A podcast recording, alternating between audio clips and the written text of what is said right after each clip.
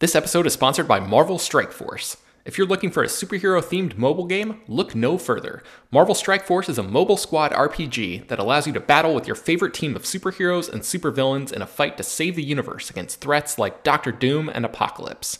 Your goal is to power up your favorite characters to complete missions, unlock gear and other resources, and beat other players in PvP modes like Alliance War and Real Time Arena. The game is currently celebrating its six year anniversary, and they're letting new users in on the celebration by providing free stuff, courtesy of our unique link in the show notes. The anniversary consists of weekly events and bonuses, and if you complete each event, you can receive special rewards and skins. Make sure to log in each day and each week to take advantage of all of the new characters that are being released specifically for this event. This will be Marvel Strike Force's most generous event to date, so don't miss out. We've received a unique promo code, so new users can follow our link in the description and use the promo code MAXPOOL. That's M A X P O O L. Thanks to Marvel Strike Force for sponsoring this episode. The legends are true. Overwhelming power! The sauce of destiny. Yes! The most legendary sauce has arrived as McDonald's transforms into the anime world of WickDonald's. The greatest flavors unite in all new savory chili McDonald's sauce to make your 10-piece Wick Nuggets, fries, and Sprite ultra powerful. Unlock manga comics with every meal and sit down for a new anime short every week only at WickDonald's. Ba-da-ba-ba-ba, go! At participating McDonald's for limited time while supplies last. Hello, everyone, and welcome to the Slash Film Show. Today is Thursday, July 27th, 2023. On today's episode of the show, we are going to gather around the virtual water cooler and talk about what we've been up to. My name is Ben Pearson. I'm an editor at slashfilm.com, and I'm joined on today's episode by Slash Film editor Jacob Hall. Hello, hello. Jacob, how are you doing?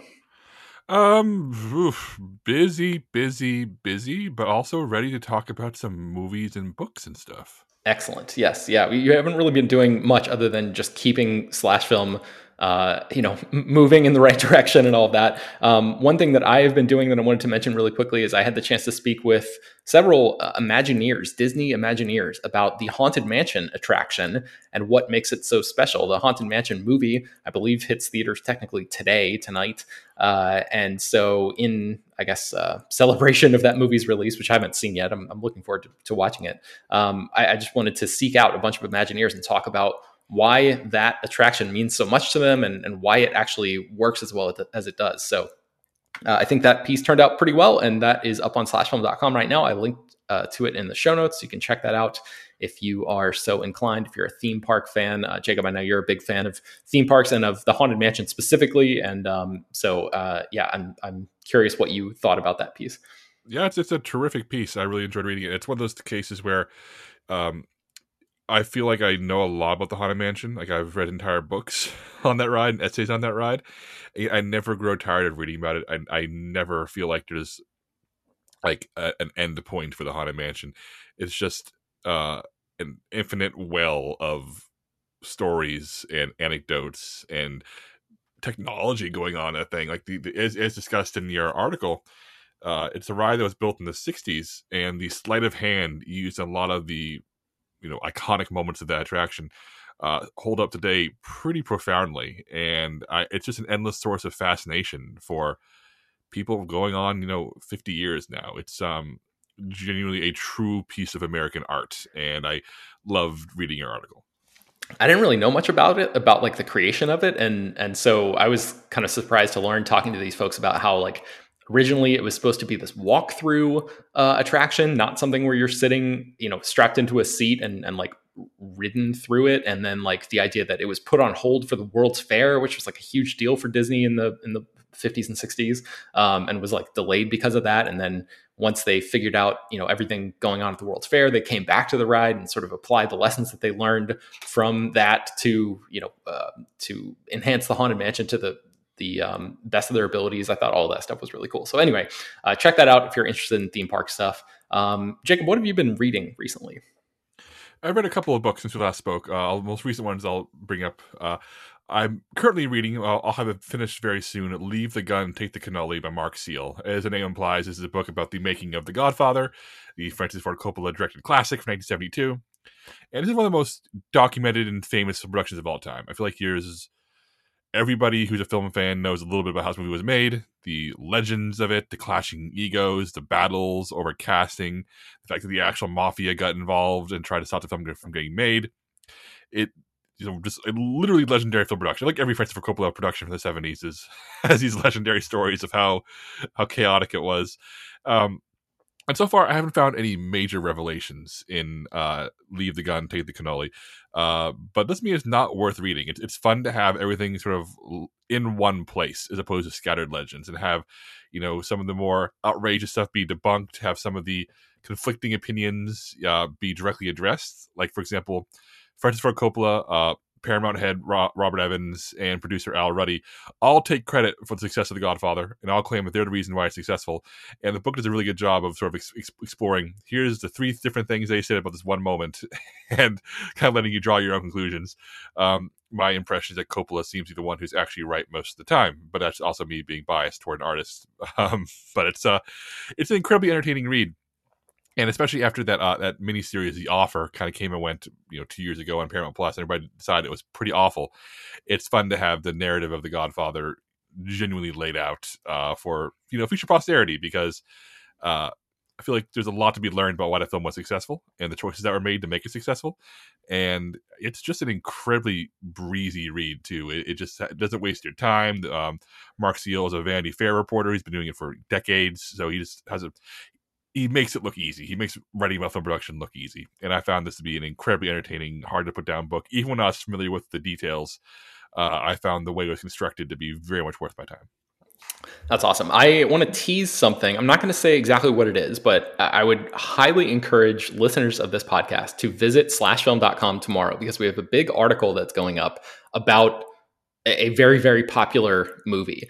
And uh, we sort of broke down a bunch of different moments from that movie. And we were talking behind the scenes about it. I'm going to be vague here. Just about how like looking at this totemic movie and and breaking it down into its component parts and really examining uh, certain micro specific aspects of it gave us all uh, everyone who contributed to the article a greater appreciation of this pop culture behemoth. And I'm curious if this book, Leave the Gun, Take the Cannoli, did that for you and The Godfather, Jacob, because as you mentioned, The Godfather like operates. It, it holds such a place in our collective imagination, and I'm wondering if reading about it in this level of detail made you um, stop thinking about it as this like sort of holy relic and made you think about it as like a a story that was told. Yeah, absolutely. I mean, there's just um the little stories are what stand out to me. The the idea that the, that the Godfather could have been terrible, and you start to understand that uh, what Coppola brought to it, and his instincts, and his cast, and what they all assembled to like. they all brought this lightning in a bottle to it, and it makes and like the, the alternate universe version of the Godfather, which you know starred non-Italians It was directed by somebody who wasn't Coppola, and was made super cheap and was set in the 1970s and was intended like you know really cashing on success of a popular novel as opposed to being you know a three-hour epic about you know family and lineage and uh, American royalty and capitalism, and entrepreneurship. That was all stuff that Coppola brought to the movie, uh, and was essentially told, "You're crazy. What's this all about?" Um, and he had, had to fight for it. I mean, the, the chapter dealing with the casting on the movie, for example, Ben. Um, eight months before production starts, Coppola says he wants Robert Duvall, Al Pacino, and Diane Keaton, uh, and James Caan in those four roles that they would eventually get. He spends five hundred dollars on a um on on a on, on some test footage that show them in the parts. And Paramount is so adamantly opposed to them that they spend four hundred twenty thousand dollars auditioning other people until they go back just casting them anyway. Um, so it, is, wow. it, it, gives you a genuine appreciation for the kind of fuckery that goes on behind the scenes of any movie, let alone a, a classic movie. It makes you appreciate just like this stuff when magic happens. It it's truly working against the odds mm-hmm. on, on, any great movie. And, I think that's, that's, the biggest takeaway from this is that it would have been so easy for The Godfather to be bad, or for James James Caan to play Michael instead of Sonny, which almost happened. It came it came with like within spitting distance. Um, so it's just I don't know if, if you are remotely interested in like the, the, the nuances of like how a masterpiece gets made, this is this is a very very entertaining read. Excellent. So that's called "Leave the Gun, Take the Cannoli" by Mark Seal. What else have you been reading, Jacob? another uh, film industry centric book that I recommend, although it's not nearly as fun to read, and that is uh, "Burn It Down" by Maureen Ryan. Maureen Ryan is a uh, TV journalist. She's been writing about TV for as long as I've been alive, uh, since the '90s, and uh, this book is her big investigative journalistic look into the state of Hollywood writers' rooms and sets, and uh, with an emphasis on TV, but it goes into, into film as well about how um, brutal, unfair, harsh, uh, discriminatory, sexist, racist uh, Hollywood is. And you know, of course, the book also discusses you know the sets and the shows that aren't and are and, uh, that and are well run and take care of their people. But the book is largely about how systemic it is. That if you want to work in Hollywood and you are not a white man with connections, you are going to suffer through hell. And she brings the receipts. She has, you know, hundreds of interviews with people, uh, both who go on the record with their actual names and those who don't. And it's a extremely harrowing read. It's very upsetting, very illuminating. Uh, if you want a taste of it, they published a chapter from it uh, in, in Vanity Fair, uh, where she works. Uh, the chapter about the uh, writers' room at Lost, a show I deeply love and was not aware until this book that uh, the Lost writers' room was a absolute quagmire of racism, sexism, and people being harsh and horrible to each other. Uh, and Damon Lindelof is in the book, um, essentially on the record trying to come to terms with the with, with the room and the, and the set and how people were treated. Whereas Carlton Cuse uh, declines to participate entirely. Um, and it's yeah, he sort of like answers through representatives and kind of like denies a lot of things, and it's really illuminating to see the the difference in responses that Cuse and Lindelof take because they were like the, the two primary showrunners and like like became celebrities because of their involvement with that show basically became name brands. And yeah it's just really interesting to see lindelof like actually try to grapple with some of that stuff and and lindelof or i'm sorry and Cuse basically just kind of like brush it off yeah and so if you want to get a taste of what this book feels like uh that's a good way to go seek out before you buy it there's a similar chapter about um the production of sleepy hollow the four season you know uh horror fantasy procedural from uh from about 10 years ago and I was I was vaguely aware that things were going wrong on that show. I was not aware of how much it was built on racism and how much it was built upon extremely clueless, um, clueless at best, and um, malicious at worst. Uh, producers uh, not taking care of the black actors in their cast and how that led to the show's downfall. Um, like I said, it's not fun stuff, but it's necessary stuff. And if you care about the film industry, if you care about TV, if you care about the stuff, you should read it. If I could force a Slash Film writer and editor to read it, uh, I would. I can't, but they should. That's Burn It Down by Maureen Ryan. Okay. Uh, and you've been reading one other thing as well. Yeah, um, I read episode 13 by Craig DiLouie. This is a, uh, a horror novel. It's fiction. Uh, I enjoyed it a lot. It, uh, it's an it's an epistolary novel, meaning that it's it's uh, written in the form of you know uh, found documents. Uh, but usually, when you, when you read like an epistolary novel like Dracula, which is written in the form of you know um, of all the characters' journals, or you read um, uh, an H.P. Lovecraft horror story from the twenties, where a character is writing a suicide note and they explain, you know, here's why I'm killing myself. I saw these monsters, etc. Um, uh, episode thirteen really tries to update the epistolary novel in a really interesting way by becoming literary found footage. It is a uh, like more so than like you know a, a, found letter or a found diary or a found journal like you've seen in, in horror novels like this in the past. It's about a ghost hunting reality show that goes to a uh, supposedly very very haunted house that once uh, uh, housed scientists in the seventies who were conducting experiments on the supernatural. And it's written as blogs, uh, like the that the uh, producers and, and, cast members write um, on, on the store's official website. Hmm. It's written as uh, text messages between um, various characters who are texting each other between shooting it is written as as a footage doc where somebody's broken down the footage and has you know has written it down um uh, like descriptions of footage, di- dialogue transcription. So you're essentially wa- wa- reading a you know transcription of all these documents on all the footage, as well as you know certain, like there's a cool section where like you see like uh, the the sound editor's like layout of, of his screen to see like you know what what, they captured sound stuff uh, on a particularly you know bad night of ghost mm-hmm. hunting, and it's not one of those things where it feels 100% convincing. You never, you never read it to like, oh, I'm actually reading an actual found document. But if you really enjoy like found footage horror movies like I do and kind of want that, you know, that like thrilling immediacy of that uh, in literary form, I think Craig DiLouie does a really good job with this. And I'd say like as a, maybe a smidge of a slow start, like the first 50 pages or so, I wasn't sure I was, I was on board. Uh, but once it kicks in, I couldn't put it down. Like literally was up to like 3 a.m. one one night, just saying one more chapter, one more chapter, one more chapter, because it reads like a screenplay. Because you're reading footage descriptions interspersed with you know blog entries, interspersed with you know text message exchanges, or like emails. Like like like every so often something really extreme will happen, and then, then like there'll be an email from the from the from the network being, "Wow, this is pretty crazy footage. You should keep filming." you know, so it's um, I found this to be an incredibly entertaining book. Uh, and if you're, like I said, if, if you like found footage, this is 100% your, your read. This is like that encapsulate a good one of those encapsulated into a book. But if you just like horror stuff, you like a really good creepy horror novel, it also works on that level. So that's called Episode 13 by Craig DiLouie. Um, it, what you're describing sounds similar, but not the same. But similar, kind of similar to this book called S from I think it was 2014. Have you ever read this book, Jacob? Have we talked about this before? Um, Doug Dorst wrote it, and J.J. Abrams came up with the idea for it. Do you know what I'm talking about?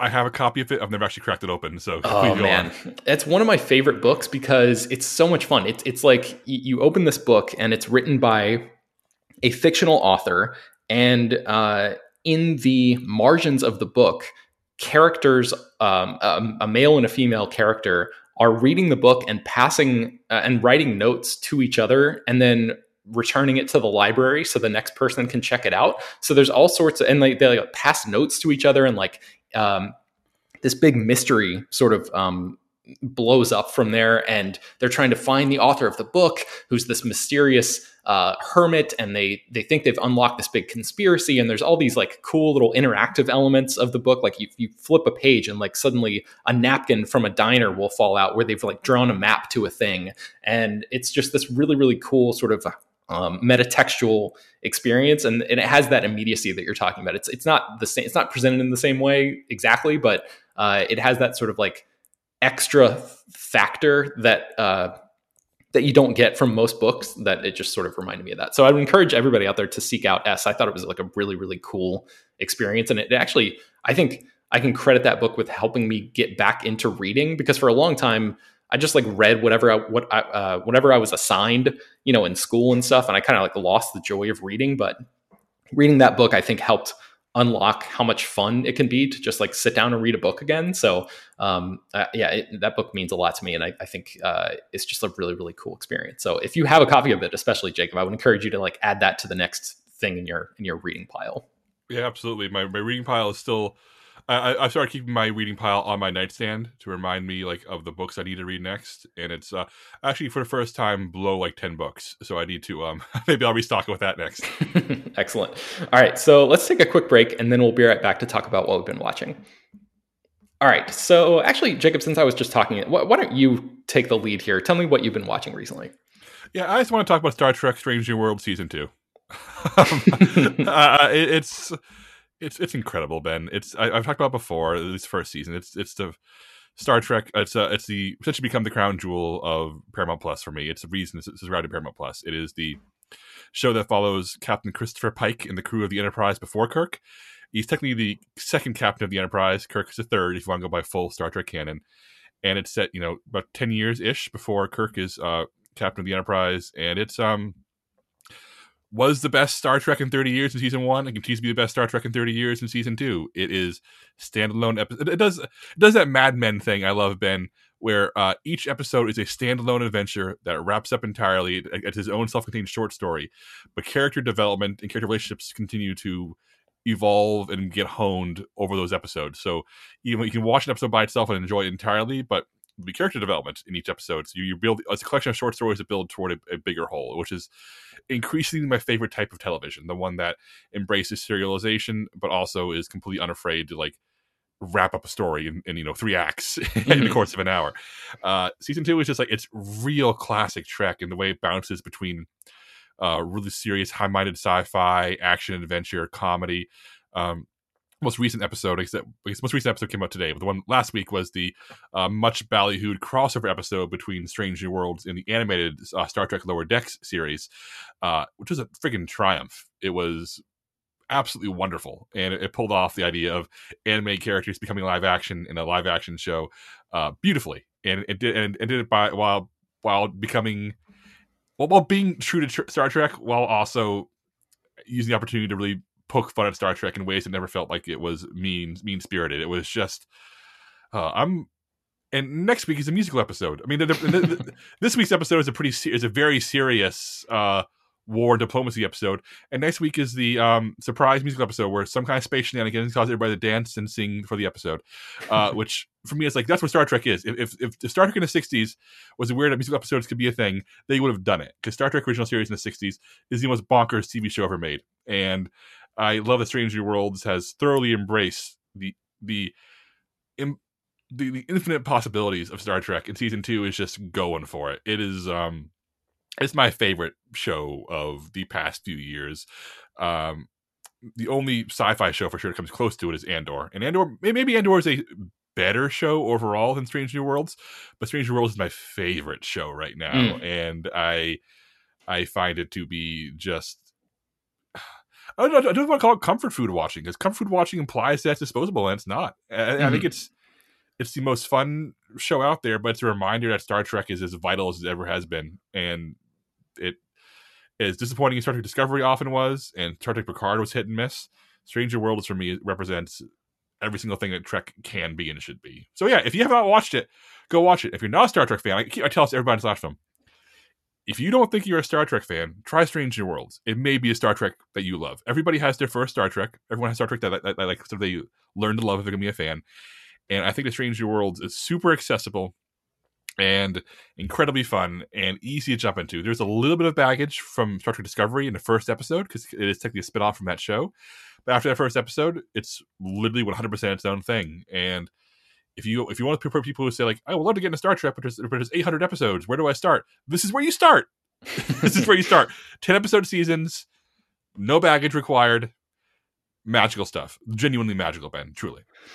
Yeah, I my parents got Paramount Plus recently and shared their password with me, which is like the only streaming service that I don't pay for and have access to now all of a sudden. So uh, I'm and that was like the big thing that was keeping me from checking this out because I was just like I just don't want to subscribe to another thing. But now that I have access to Paramount Plus, I might actually check this out. I, I dropped off of Lower Decks a little bit because I just like ran out of time with my screeners. Um, they, they, were giving me screeners at, at, a certain point just because uh, I tried that show and really enjoyed it because I, I, watched all of the Star Trek movies like years and years ago, um, but I've never seen any of the shows except for uh, Lower Decks, which is that animated comedy that you mentioned earlier. Um, but yeah, Strange New World sounds like a really good next step for me, and especially with the idea that there was just this crossover episode with the Lower Decks characters, uh, it sounds like I would get a lot out of that. So um, yeah, I'll have to to add this one to my list as well.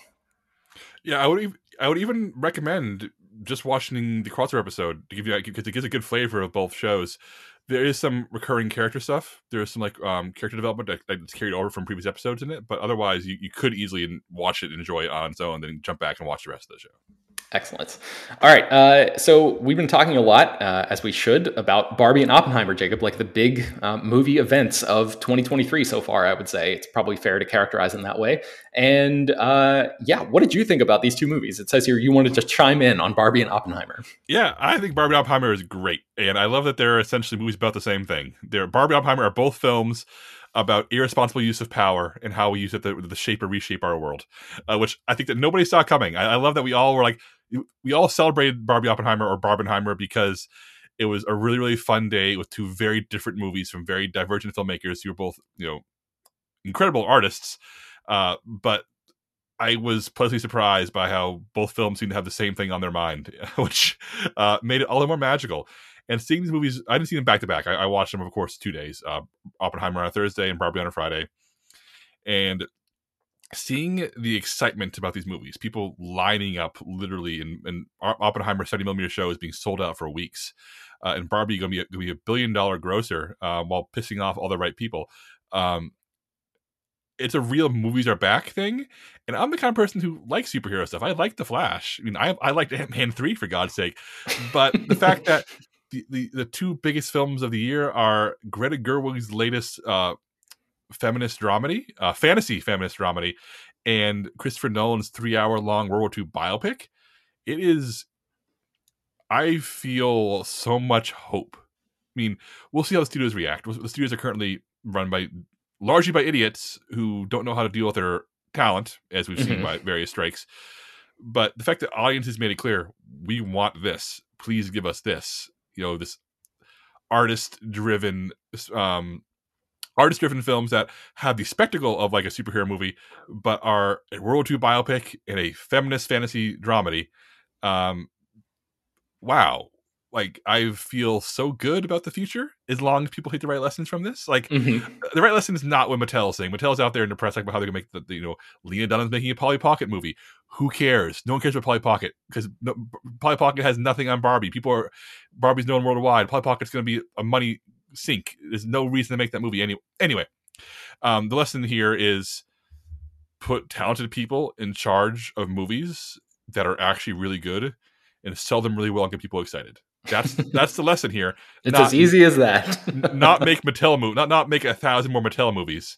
Um, but we'll see if it pays off. All I know is that when when in our line of work, you can, you can obviously feel the same, Ben. It's really really hard to get jaded and kind of get over movies for a bit. Like this is why I, I really really encourage people who work in the industry to have more than one hobby. I, I go play board games, uh, go read a bunch, go to an art museum, um, pick up a sport, pick up a uh, do something else that can occupy your attention because eventually you will burn out in movies. You'll get sad and distressed and angry about movies and want to be over movies. Yeah, and I think this happens a few times a year to me. It, it's unavoidable. Um, but I am my batteries are so thoroughly recharged after Barbie and Oppenheimer, and I'm like, yeah, bring on movies, movies, all, movies all, all over again. Let's do it, Mhm. and it's a really, really good feeling. I love that feeling. It's so awesome. Yeah. Um, I got that feeling watching a few movies uh, that I will talk about now. Um, I'm, I'm not, I don't want to talk about it yet, but I'm reading Cinema Speculation, Quentin Tarantino's book, uh, the nonfiction book that was released last year.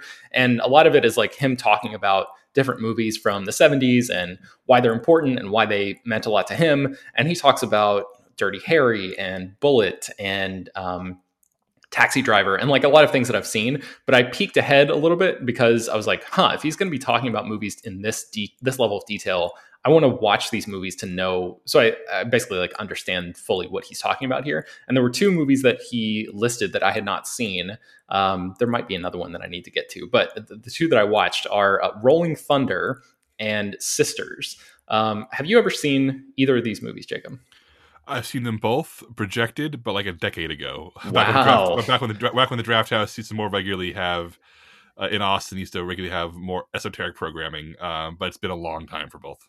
Yeah, so Rolling Thunder came out in 1977. It's directed by John Flynn, and it stars William Devane, who is this character actor who has been in a ton of stuff. You definitely know him if you saw him. And uh, he plays a prisoner of war who comes back from Vietnam. And um, you know how like like Rambo is actually uh, not what a lot. The first Rambo is not really what a lot of people think it is. It's this actually like really genuinely brilliant, like serious. Uh, drama about the psychological after effects of, of being in a war and what that you know coming back to america feels like and felt like at that time and all that um, this movie rolling thunder is kind of that but like pulpier um, the lead character played by william devane comes back and uh, through a series of events, his, his family is murdered, and he just like goes on this revenge spree. And he's he's maimed. His uh, he basically like loses his hand and has it replaced by a um, like a prosthetic hand with a hook on it. So the imagery in this movie is very striking. And uh, Tommy Lee Jones, a young young Tommy Lee Jones, which you never really see in movies anyway, or I don't, uh, played a supporting role in this movie. So it's basically like Devane and Tommy Lee Jones sort of like going on this, uh, I guess, like on this uh, revenge rampage to, to take their revenge on the, the people who murdered Devane's character's family. Um, so that's like the, the very basic pitch of this movie. But uh, yeah, I had that feeling of like movies are back. Like, man, this is great. I mean, even though this came out in 1977, it was just like Paul Schrader co-wrote the screenplay, and it just felt like, um, you know, they certainly don't make movies like this anymore, and it just felt uh, energizing to watch something like this. That that definitely felt like it came from a person instead of a committee. It felt it feels like a movie with a point of view and something to say, and like a, a righteous burning anger underneath it um, that also wants to just like be this sort of fun exploitation type of movie. So, um, what, what are your memories of Rolling Thunder, Jacob? Do you have any? Uh, that's exactly the kind of movie Quentin Tarantino would have watched and loved. It is a Yeah. very nasty, strange, very 70s kind of movie. The uh, kind of really low, uh, lo-fi, adult-driven thriller that has largely vanished in recent years. It's very, it's the if you want a the best kind of bad time, I remember Rolling Thunder being uh, footing that bill pretty well. Yeah. Um, Sisters came out in 1972, and this was directed by uh, Brian De Palma. And Margot Kidder plays uh, a pair of conjoined twins who have been separated. And the movie starts with her perspective, and she meets this guy, and they have dinner and go out on this, you know, on this date, and they go back to her place, and uh, they have sex, and then the next morning he is murdered in her apartment building. And then the film does this interesting thing of cutting to the perspective of a neighbor from across the the apartment complex who can see into that window and witnesses the murder. And this neighbor is a reporter, and there's some split screen stuff going on because it's Brian De Palma. Of course, there is. He's like super into that sort of um, you know stylized uh, nature of filmmaking. And then there's also like a ton of voyeurism themes and Hitchcock and and all of that that very much infuses a lot of De Palma's work. Um, and the movie is about this reporter basically saying like, "Hey, I saw this murder happen in this window." Very, uh, very much like a, a shout out, sort of homage to Rear Window. And I know that there's something going on in here, and it's this uh, this oppressive sense of like when when she gets the when she finally convinces the cops to go into that apartment, everything seems normal, and uh, it's the sense of like something is going on god damn it the system is is oppressing me in this way. It's i'm being gaslit. I, I know that i what i saw and i'm trying to spend the rest of this movie proving what i saw is real. Um, and jennifer salt plays the reporter and margot kidder is really really wonderful as uh, the at least one person one one pair of this uh, conjoined twins. I thought she was like terrific. This is the best performance that I've seen her give, um, and and I really enjoy her Lois Lane in the in the Superman movies. So um, yeah, I, I, just like was very bowled over by this movie. It goes to some pretty gnarly places, and uh, I'll just say that if you liked, um, oh god, what was this name? Uh, James Wan made the movie uh, *Malignant*. If you liked *Malignant*. Uh, go back and watch Sisters because I think you'll find a lot to enjoy there. Um, do you have any any memories about Sisters, Jacob? Uh, that's De Palma as De Palmiest, uh, for better and worst. I definitely, uh, for anybody out there who um, wants some Gonzo '70s cinema, it's it's must watch so I, I, guess continuing on in the 70s uh, cinema trend that I was on, I watched Coffy and Foxy Brown, two um, Pam Grier movies that I'd never seen. And Foxy Brown, I think, is probably the more famous of the two. Uh, but Coffy, I think I liked a little bit better. It came out a year before, and it was written by written and directed by Jack Hill, the same guy who directed, uh, written, wrote and directed both of these movies.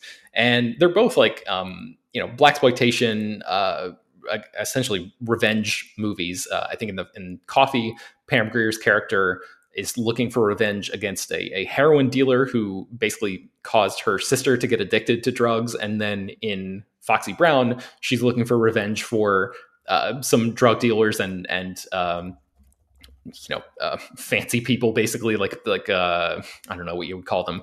Um, basically like gangsters in suits who end up murdering her boyfriend. So she's she's out for revenge for that. And I think uh, you know I watched both of these movies on Turner Classic Movies, so they came with the uh, the Ben Mankiewicz intro, and he was actually speaking with Pam Grier, looking back at, at, her experience making these movies. So I appreciated that extra context that those uh, wraparound or uh, interviews gave me. But he mentioned like this basically started the idea of the female action hero. Like it did not exist in cinema really before Coffy came out in 1973, um, which is kind of crazy to think about. But uh, yeah, it was just really cool to watch both of these movies and think about how cathartic it must have been um, to to watch these at that time period when you know the 70s are, are kind of known as this uh, this period of paranoia and like the the um, movies that uh, Alan J. Pakula made, you know, um, Klute and The Parallax View, and all these movies about uh, and all the President's Men, and, and films about like uh, societies and systems, sort of um, you know institutions like uh, failing the American public and people having to take things into their own hands to get things done, and all of that. All all of that stuff is sort of like boiling underneath the surface of these movies. Um, so they feel very much like 70s movies in that way, but there's also like a ton of fun uh, to be had in in watching them. So um, yeah, I would I would recommend both of these. Um, have you seen either of these films by any chance, Jacob? Yeah, a, a long time ago in Galaxy Far Far Away, I uh, wrote for Movies.com, the now defunct film website, and I did a massive article where I explored blaxploitation films for the first time, and I watched good dozen of them for the article. and uh, I remember these two being some of the, some of the standouts. Uh, extremely entertaining. Uh, they, they hold up.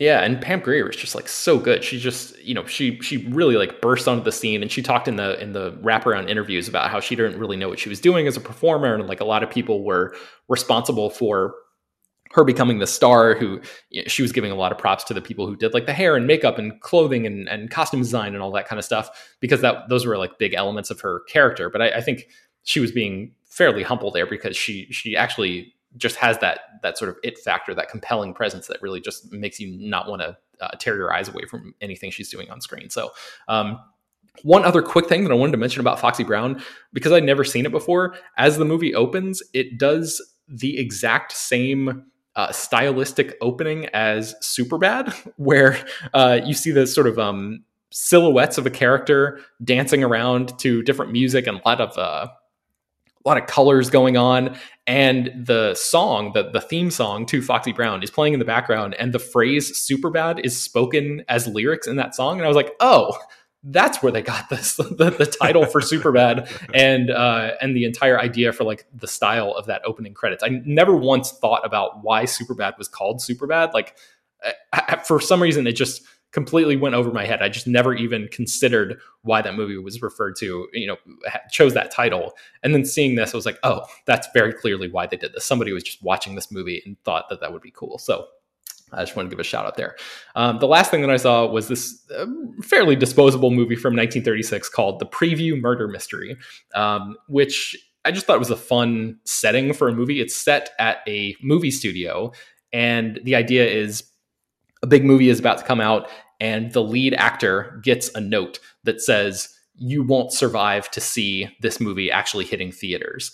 And uh, everybody you know sort of freaks out about it. He's he's very worried about it obviously and they get the cops to you know go in the theater as they do the big preview screening. And sure enough he's actually killed right before the end credits. And then a bunch of other people who were making the movie, the, the, female lead and I think the director receive notes saying like you're you're next, basically like this guy, this mystery person is going to be picking off members of uh, of the cast and crew of this film, and so the premise is they they lock the studio gates and keep hundreds of people inside the studio as a detective figure is trying to figure out who was doing all this, and while all this is happening. Uh, the studio executives are like, all right, well, we're all here, so let's keep making movies. so like a bunch of people on different sound stages overnight, you know, one in the morning, as these detectives are trying to figure out this crime, are just continuing to make movies. So it's a really cool look into what movie making looked like in the mid 30s. Um, it's very like almost documentary-ish in, in certain aspects. Um, but it really yeah i think a lot of it was shot on the paramount lot and it just gives you this cool look at you know the snapshot of like what making movies at, in the mid 30s was actually like. Um, and the movie itself is like you know fairly fun. There's some cool little moments and stuff here and there but it's not not one that i'll really like remember for the story or the characters or anything. It's more just the vibe and the the setting that i thought were notable. So uh, the preview murder mystery is what that's called and i think you can watch it. If you have DirecTV stream like I do, you can probably search for it through there. Otherwise, I don't think it's streaming on any of the major platforms. But uh, I just wanted to give that that movie a quick shout out. Um, anything else that you wanted to mention here, Jacob? Are you, are you all good? Oh, I'm, I'm all good. I mean, uh, I guess very briefly in what we've been playing section, I thought we'd talk about Resident Evil 4, which I finally beat, but I don't have anything, anything to add. Other than it's, it's, a, it's a pretty good Resident Evil 4 remake. You should play it. Okay, excellent. All right, well, I think that's going to do it for today's episode of the show. You can find more about a lot of the things that we mentioned on today's show at slashfilm.com and linked inside the show notes for this episode.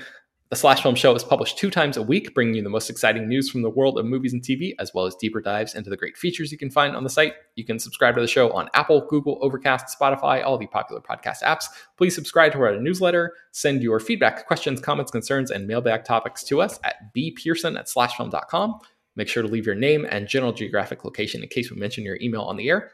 Don't forget to rate and review the show on Apple Podcasts. Tell your friends, spread the word. Thanks for listening, and we will talk to you next week.